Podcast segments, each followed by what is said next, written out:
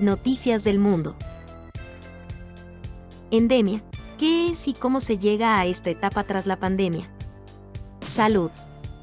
En los últimos dos años, quien no ha preguntado con exasperación, ¿ya se acabó la pandemia o cuándo puedo seguir con mi vida normal? Yo lo he hecho. Y la respuesta a esas preguntas podría ser muy pronto. Cada vez hay más confianza en que Omicron puede estar precipitando a algunos países, como Reino Unido, hacia el final de la pandemia. Pero, ¿qué viene después? Hacia una nueva fase el virus no va a desaparecer de la noche a la mañana.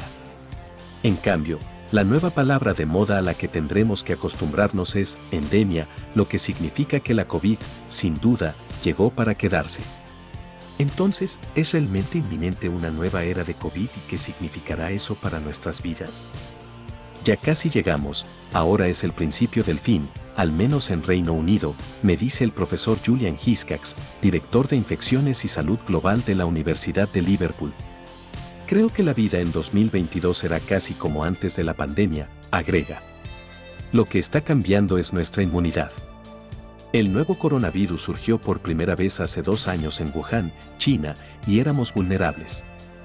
Era un virus completamente nuevo que nuestro sistema inmune no había experimentado antes y no teníamos medicamentos ni vacunas que nos ayudaran.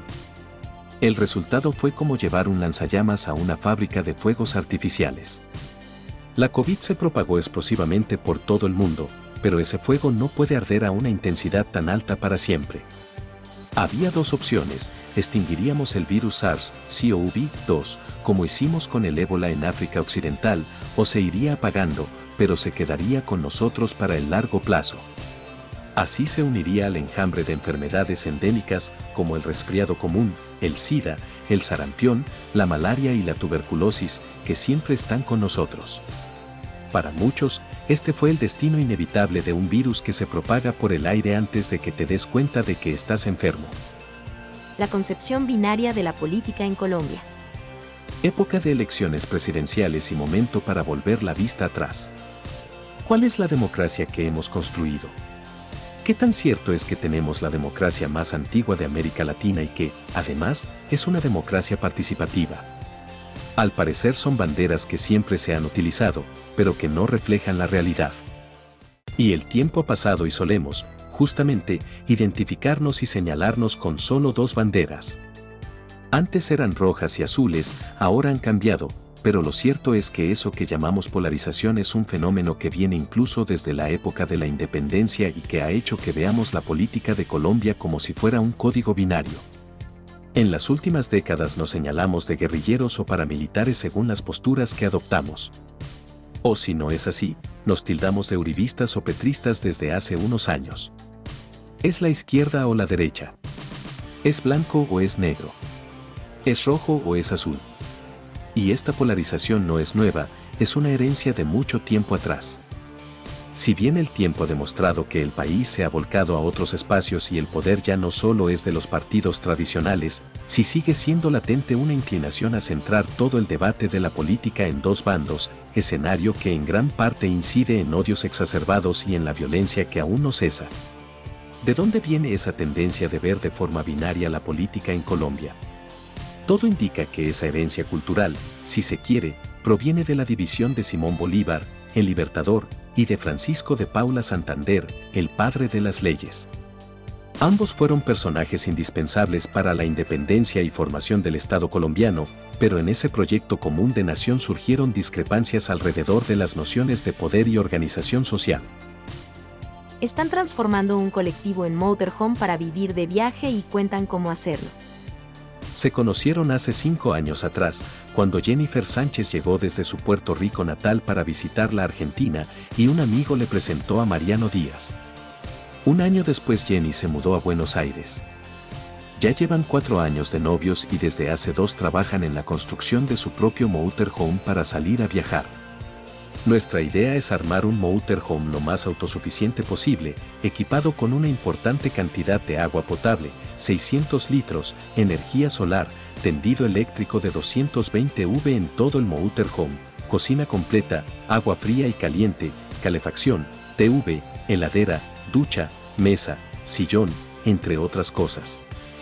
Queremos tener la posibilidad de parar en lugares naturales y no depender de que exista infraestructura en el lugar para estar cómodos, cuentan Jenny y Mariano, que además crearon un canal de YouTube donde muestran todo el proceso de armado de su casa rodante. Ya subieron diecisiete capítulos con detalles de la construcción, que comparten con sus seguidores y los problemas que van teniendo. Jenny tiene treinta y tres años, es contadora pública y trabaja en auditoría financiera. Mariano tiene cuarenta y uno y es administrador de sistemas. A principios de la pandemia comenzaron a seguir a muchos viajeros a través de las redes sociales y poco a poco empezó a seducirlos la idea de salir a recorrer el país y viajar de esta manera, en la medida que el tiempo de vacaciones y la posibilidad de hacer trabajo remoto se los permitiera. En un principio parecía bastante lejana la posibilidad de comprar un motorhome ya hecho, y empezamos a investigar si era algo que uno mismo pudiese armar con sus manos. Construirlo nosotros obviamente lo hacía mucho más económico y además nos gustaba la idea de poder armarlo todo a nuestro gusto, cuentan. ¿Qué es la cultura de la violación y cómo hacer para desarmarla? Hace tres veranos, una de las noticias en Uruguay era que la primera quincena de enero había estado marcada por las denuncias de delitos sexuales. Solo en los primeros trece días de aquel dos mil diecinueve, el Ministerio del Interior, M I, había recibido treinta y nueve. Uno de esos casos era el de la violación grupal que denunció una mujer en un camping de Balizas, cuyo proceso judicial terminó con la absolución de los acusados en una sentencia sin perspectiva de género que fue ratificada por un tribunal de apelaciones. No fue la única denuncia de violación en grupo que acaparó la atención mediática en el país. En dos mil catorce, también en verano, una mujer denunció la misma forma de agresión sexual en el camping de Santa Teresa, un caso que terminó archivado. La historia se vuelve a repetir, esta vez en Montevideo. Hace menos de dos semanas, una mujer denunció una violación grupal en el barrio Cordón. El caso, que todavía está en etapa de investigación, generó indignación en distintos sectores de la sociedad e incluso el presidente de la República, Luis Lacalle Pou, pidió un castigo ejemplarizante para los varones acusados. El mandatario también aseguró que este tipo de situaciones no son propias del ser humano ni del género masculino, en declaraciones que fueron cuestionadas por organizaciones feministas. Los feminismos no solo repudiaron la violación grupal, sino que además criticaron la cobertura mediática del caso que, una vez más, puso en duda el relato de la víctima. Porque, como ratificaron académicas feministas consultadas por La Diaria, las mujeres nunca son tan cuestionadas como cuando denuncian haber sido sometidas a situaciones de violencia sexual. Unos pocos días después de que se diera a conocer el hecho, mujeres y disidencias autoconvocadas llamaron a una movilización nacional contra la cultura de la violación. Mientras la organizaban, se hicieron públicas otras denuncias de violencia sexual ocurridas esa semana. Mi niño pequeño dio positivo por COVID el mismo día que el último anuncio de Pfizer. El primero de febrero me desperté un poco emocionado. Después de un enero difícil durante el cual los padres de todo el país experimentaron lo que posiblemente fue el nivel más alto de ansiedad desde el comienzo de la pandemia de COVID diecinueve, debido a la variante Omicron que se extendió por todo el país, las cifras finalmente comenzaron a disminuir. Mientras tanto, en mi propia casa, afortunadamente mi niño pequeño había evitado contraer el COVID cuando la mitad de su salón de clases de la guardería lo contrajo a principios de mes y estaba de vuelta en la escuela. Para hacer mi mañana aún mejor fue leer la noticia de que la vacuna COVID de Pfizer puede ser disponible para niños menores de cinco años a finales de febrero. Como alguien que se convirtió en padre primerizo al comienzo de la pandemia en marzo de dos mil veinte, después de dar a luz a finales de mes, esta era una noticia muy esperada. Recuerdo sentirme tan enojado cuando, a finales de diciembre de dos mil veintiuno, parecía que aún faltaban muchos meses para la vacuna de los más pequeños. Pero las noticias de esta mañana trajeron un bienvenido alivio de las intensas preocupaciones que he tenido desde que tuve a mi bebé de veintidós meses. La misma mañana del anuncio de Pfizer, mi esposo y yo abrimos las pruebas caseras de COVID que habíamos recibido la semana anterior del gobierno de los E U. Nos alegramos de haber evitado dar positivo después de la última exposición a COVID de mi hijo, por lo que no pensamos en nada cuando estaba muy quisquilloso la noche anterior y tenía una temperatura corporal ligeramente elevada. Sin embargo, por precaución, decidimos ponerlo a prueba. La segunda línea de la prueba casera se hizo visible en unos pocos minutos. Como, muy, muy visible. Mi hijo, a quien hice todo lo posible para proteger de un coronavirus que ha causado la muerte de cinco a siete millones de personas en todo el mundo, ahora era otro caso confirmado de COVID. Lo que calla Cristina Kirchner sobre la justicia. Cristina Kirchner excluye a la justicia bonaerense de sus críticas al Poder Judicial, que sus incondicionales sintetizaron en la consigna utilizada para convocar a la marcha contra la Corte Suprema, la necesidad de sustituirla por otra. Esa omisión es llamativa. Sectores del oficialismo insisten en que el gobierno de María Eugenia Vidal se valió de ella para perseguir opositores. La movilización pretendía reforzar esa idea, frustrada por discrepancias entre los organizadores. El ala sindical se opuso sin éxito a que hubiese oradores. Resulta curioso que Daniel Germanos hiciera constar ese malestar en Twitter al día siguiente, si fue real su gestión para que hable Silvio Carsoglio. Opción rechazada, entre otros, por sus defendidos, Hugo y Pablo Moyano. La justicia de Lomas de Zamora debe resolver la apelación del fiscal Sebastián Scalere al sobreseimiento de Pablo en la causa por supuesta asociación ilícita con barras del Club Independiente. En octubre de dos mil dieciocho, Carsoglio se negó a librar una orden para detenerlo. En diciembre, la legislatura bonaerense suspendió al juez de garantías número uno de Avellaneda para iniciarle un jury por denuncias en su contra de dos mil catorce. Hasta abril de dos mil diecinueve, cinco jueces de garantías de Lomas de Zamora se excusaron de intervenir en la causa. María del Carmen Moyó, Laura Níñez, Jorge López, Gustavo Gaig y Sebastián Mounelo se eludieron convalidar los acuerdos judiciales para reconocer como arrepentidos colaboradores a los barras que declararon contra Moyano. Esa conducta gestáltica desafía la denuncia de la titular de la A F I, Cristina Camaño, presentó ante el juez federal de La Plata, Ernesto Kreplak. Más que una estrategia deliberada para montar causas contra la oposición, la apelación sistemática al recurso de la excusación podría configurar una aparente confabulación de sectores del Poder Judicial para que algunos dirigentes no sean alcanzados por su propia acción. Estados Unidos es crispado por las críticas de Alberto Fernández al F M I y su alianza con Vladimir Putin. En medio de las negociaciones con el F M I y ante un contexto geopolítico voltil de Rusia con Ucrania que hoy sacude a la diplomacia mundial, el presidente Alberto Fernández ratifica en Mox su alianza estratégica con Vladimir Putin, al mismo tiempo que sostuvo que Argentina debe dejar la dependencia tan grande que tiene con Estados Unidos y el fondo. La mención de Alberto Fernández a Estados Unidos genera un fuerte malestar en la administración de Joe Biden, aunque hasta ahora no hubo comentarios oficiales. Slow se supo por medio de interlocutores diplomáticos con el gobierno estadounidense que las críticas a Washington cayeron muy mal y crisparon los ánimos.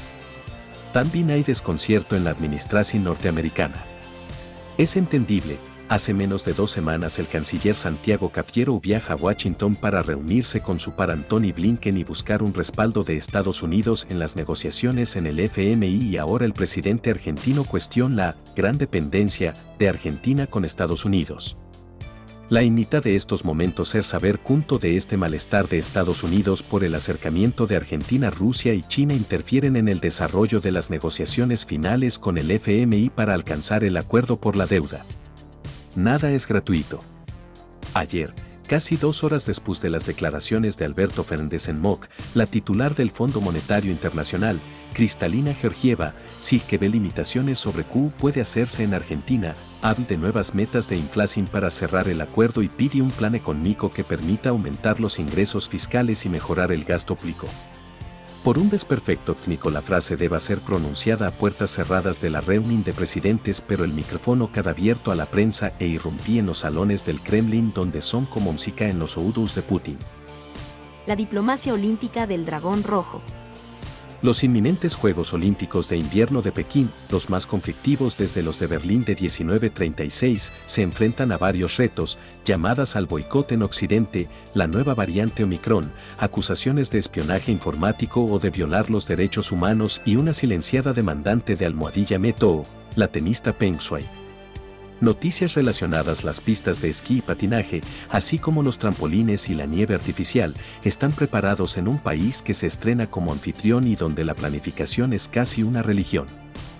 La pirotecnia será espectacular, las instalaciones fastuosas y la mascota, un panda sonriente llamado Bing Dwen Dwen, será omnipresente. China promete unos juegos, espléndidos, excepcionales y extraordinarios. Se trata de una competición mucho más minimalista y discreta que la de dos mil ocho, donde el tradicional relevo de la antorcha olímpica lo harán una punto doscientas personas, robots acuáticos y un coche sin piloto, que se detendrán ante la Gran Muralla China, el Palacio de Verano y el Gran Parque Forestal. En unas instalaciones cercadas por una infinita valla impenetrable, los casi tres mil atletas participantes representarán noventa comités nacionales olímpicos y se batirán durante dieciséis días en un ritual de exhibición de proezas. Para el gobierno chino, que en los últimos años no ha ocultado su deseo de promover su supremacía en el escenario internacional, el objetivo es llevar la gloria a la patria, y en esta ocasión la gloria viene en forma de aros olímpicos que abrazan al dragón rojo. La celebración de los eventos en una burbuja hermética, sin público extranjero, otorga al Partido Comunista un control casi total sobre el evento, un verdadero instrumento de propaganda interna. Pekín dos mil veintidós se disputará en un momento geopolítico histórico sin parangón, en la era posterior a la Segunda Guerra Mundial. Atención del cáncer se descuidó por la pandemia. Este cuatro de febrero se conmemora el Día Mundial contra el Cáncer, una enfermedad que causó la muerte de unas cincuenta y cinco mil personas en Colombia en dos mil veinte. Diario Criterio dialogó con Carlos Castro, director médico de la Liga Colombiana contra el Cáncer, para conocer cómo está el panorama del cáncer en el país. El Día Mundial contra el Cáncer es una oportunidad para recordar que esta enfermedad es una de las principales causas de muerte a nivel global. De hecho, solo en dos mil veinte, el cáncer fue la causa de cerca de diez millones de muertes en el mundo, de acuerdo con las cifras más recientes, ya que estas suelen conocerse cada dos años. En toda América, se estima que cuatro millones de personas fueron diagnosticadas con cáncer y unas cuatro millones murieron por esa enfermedad en dos mil veinte. En Colombia, se detectaron ciento trece mil doscientos veintiuno casos nuevos y se registraron cincuenta y cuatro mil novecientos ochenta y siete fallecimientos. De acuerdo con el Observatorio Global de Cáncer, los tipos de cáncer con mayor porcentaje de casos nuevos fueron el cáncer de mama, trece coma siete por ciento, próstata, doce coma ocho por ciento, y estómago, siete coma tres por ciento. Ante estas cifras, que se vieron directamente afectadas por la pandemia del COVID diecinueve, la comunidad médica decidió llevar a cabo la campaña por unos cuidados más justos. En la actualidad, todavía hay barreras socioeconómicas que impiden que muchas personas puedan acceder a servicios de salud oportunos para la prevención, el diagnóstico y el tratamiento del cáncer. De acuerdo con la Liga Colombiana contra el Cáncer, las barreras se deben a contextos culturales, ubicación geográfica, normas de género, niveles de ingresos y de educación. Diario Criterio dialogó con Carlos Castro, director médico de la Liga Colombiana contra el Cáncer, sobre el impacto del coronavirus y las barreras en el acceso a la salud. Beijing dos mil veintidós, en que se diferencia la China de los Juegos Olímpicos de dos mil ocho y la de ahora. Pekín se convirtió en la primera ciudad de la historia en acoger unos Juegos Olímpicos de verano y otros de invierno. Pero entre dos mil ocho y dos mil veintidós han cambiado muchas cosas. El estado de ánimo en general, la actitud del gobierno anfitrión y las expectativas globales son hoy muy diferentes. En dos mil ocho cubrí los Juegos de Pekín y todavía vivo en la capital de China. El ambiente definitivamente no es el mismo en dos mil veintidós. Como es natural, los Juegos Olímpicos de verano siempre son más importantes que los de invierno, por el simple hecho de que hay muchos más países implicados. Y luego, por supuesto, está la COVID. Organizar unos juegos normales es imposible con brotes de coronavirus surgiendo por todo Pekín, en un país que mantiene su compromiso oficial con la estrategia de cero COVID. Una consecuencia de esto es que no se venden entradas al público. En su lugar, empresas estatales y otras organizaciones del Partido Comunista las están distribuyendo entre su personal, que ha de cumplir estrictas medidas de prevención, como una posible cuarentena y múltiples pruebas antes y después de asistir a los eventos. No obstante, incluso si no hubiera COVID diecinueve, la China de hoy no es la de dos mil ocho. Con una devastadora tormenta de nieve invernal en todo el sur del país, dos mil ocho comenzó como el año del infierno. Luego llegó un levantamiento liderado por monjes en el Tíbet, seguido de un catastrófico terremoto en Sichuan que mató a unas setenta mil personas.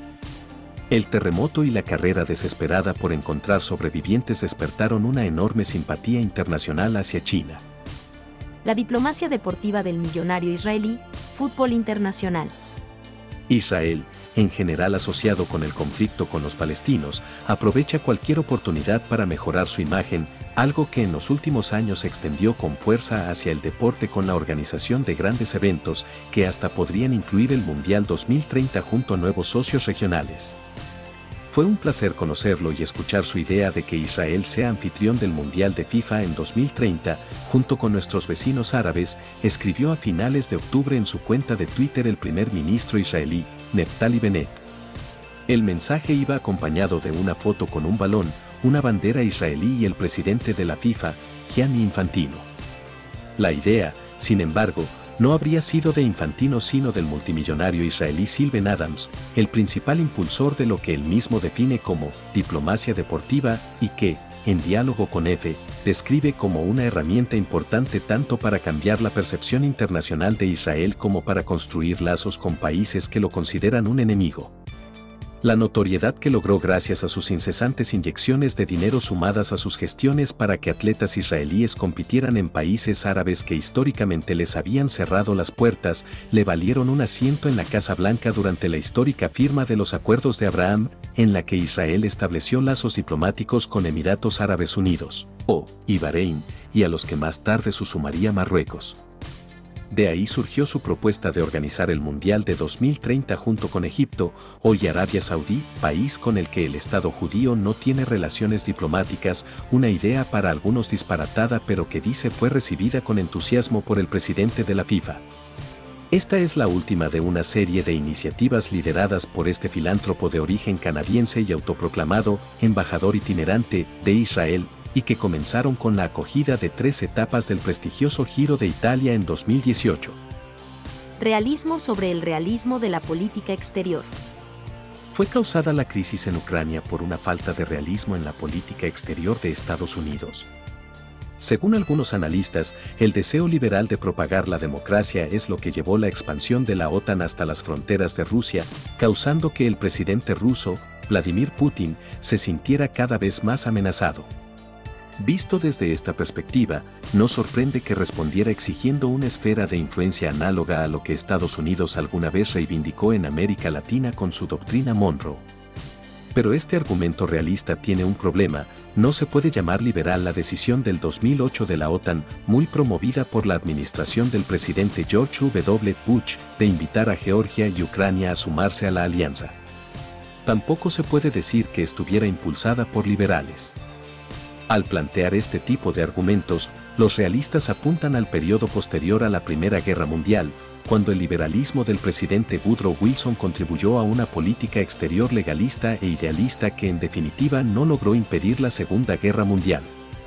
En consecuencia, en los años cuarenta, académicos como Hans Morgenthau y diplomáticos como George Kennan advirtieron a los estadounidenses que en adelante debían basar su política exterior en el realismo. Como explicó Morgenthau en mil novecientos cuarenta y ocho, un Estado no tiene derecho a dejar que su desaprobación moral del incumplimiento de la libertad se interponga en el camino de una acción política exitosa.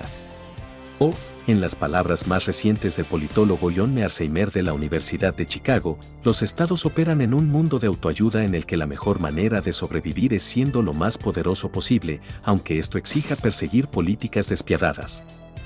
No es una historia bonita, pero no hay una alternativa mejor si la supervivencia es el máximo objetivo de un país. Biden centra su atención en la prevención de violencia con armas. El presidente de Estados Unidos, Joe Biden, se dirige a la ciudad de Nueva York este jueves después de una serie de crímenes violentos que acapararon los titulares. Con su viaje tiene la esperanza de convertir el tema políticamente tenso del crimen en un nuevo enfoque para combatir la violencia con armas. Mientras los demócratas lidian con la forma de abordar un problema que los republicanos utilizaron con cierto éxito en elecciones pasadas y que se perfila como un tema clave en las elecciones intermedias de este otoño en Estados Unidos, Biden hablará del trabajo de su partido en la lucha contra las armas ilegales en el escenario nacional. En Nueva York, se espera que el presidente exponga cómo su administración se basará en la estrategia integral para combatir la violencia con armas que presentó el verano pasado en Estados Unidos en medio de un aumento en los delitos violentos. El viaje se produce en medio de una serie de tiroteos de alto perfil en las principales ciudades, incluida Nueva York, y menos de dos semanas después de que dos agentes del Departamento de Policía de Nueva York fueran asesinados a tiros en el cumplimiento de su deber.